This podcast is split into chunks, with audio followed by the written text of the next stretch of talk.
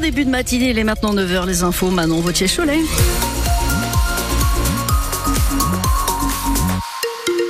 Un petit coup d'œil sur euh, le ciel et déjà de la douceur, mais aussi euh, des pluies. Les éclaircies n'arrivent en fin de journée que pour le département de la Vienne. Quand je dis douceur, c'est 12 à 14 au meilleur de l'après-midi.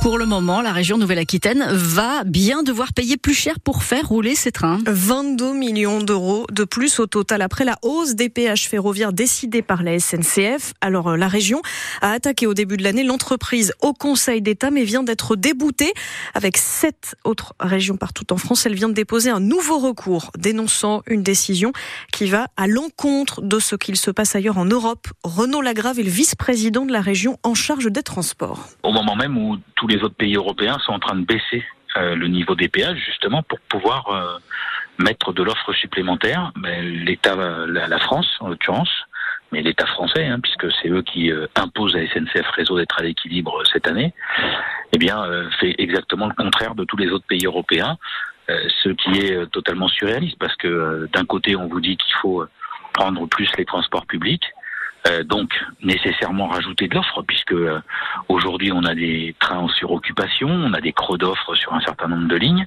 qui nécessitent justement de l'offre supplémentaire. Ben, tout ça va être euh, finalement euh, aux abonnés absents parce que euh, on devra financer les péages. Renaud Lagrave au micro de Baudouin Calange. C'est le loup déguisé. Ce matin sur France Inter, l'actrice Judith de Godrèche est revenue sur l'emprise qu'exerçait le réalisateur Benoît Jacot sur elle pendant leur relation.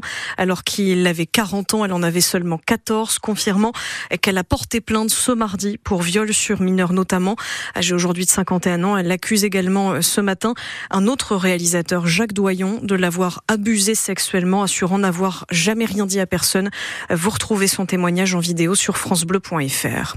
À Mignalou, Beauvoir, près de Poitiers, 12 sangliers ont été tués pendant la battue administrative organisée hier après-midi le long de la nationale 147. C'est la mairie qui le demandait, puisque des sangliers ont été aperçus près de l'école et plusieurs collisions aussi ont eu lieu avec des voitures. Au gouvernement, la deuxième partie du remaniement est toujours attendue. L'annonce est repoussée hein, depuis plusieurs jours, mais le président du Modem, François Bayrou, a mis fin à une partie du suspense dans la soirée. Certains attendaient son arrivée. Il n'ira pas, parlant de manque d'accord profond sur la politique à suivre avec la majorité, tout en expliquant que le Modem reste bien à part entière dans cette majorité. François Bayrou qui dénonce euh, également il y a quelques minutes la rupture constante, je cite, entre la base et les pouvoirs, évoquant la fracture entre Paris et le reste du pays. En attendant, le Premier ministre Gabriel Attal, lui, est dans le Pas-de-Calais aujourd'hui alors que le département est de nouveau placé en vigilance orange à la crue aujourd'hui.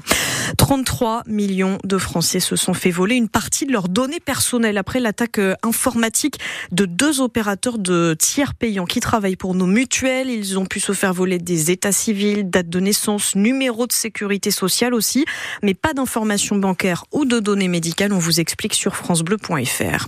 Sur notre application ici et sur la page Facebook de France Bleu Poitou, on revient aussi sur l'interview de la députée écologiste Delphine Bateau des Deux-Sèvres. Elle était invitée chez nous ce matin. Elle dénonce une entourloupe après la mise en pause du plan éco-phyto décidé par le gouvernement qui suspend donc pour le moment l'objectif de réduire les pesticides.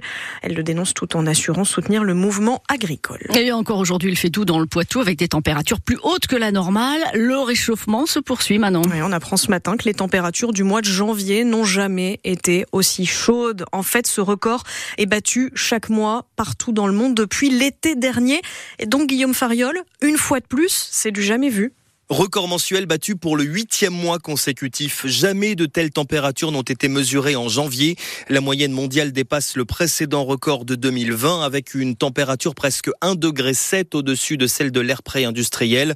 L'objectif du degré et demi de réchauffement fixé par l'accord de Paris est donc dépassé comme depuis un an maintenant.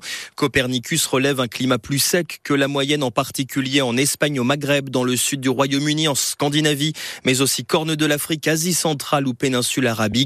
L'observatoire alerte également sur des températures jamais mesurées en janvier à la surface des océans et même des records absolus battus depuis le 31 janvier, au-dessus des sommets déjà atteints en août dernier. Pourtant, le phénomène El Niño, synonyme de réchauffement supplémentaire, a commencé à affaiblir dans le Pacifique. Vous retrouvez ces données de l'Observatoire européen Copernicus sur notre application ici. Et puis euh, en football, en Coupe de France, il y avait de l'ambiance dans la soirée au Puy-en-Velay en Haute-Loire puisque l'équipe de la ville National 2 a réussi l'exploit de se qualifier en quart de finale après avoir battu Laval, club de Ligue 2. Score final 2-1. De son côté, Paris a battu Brest 3-1.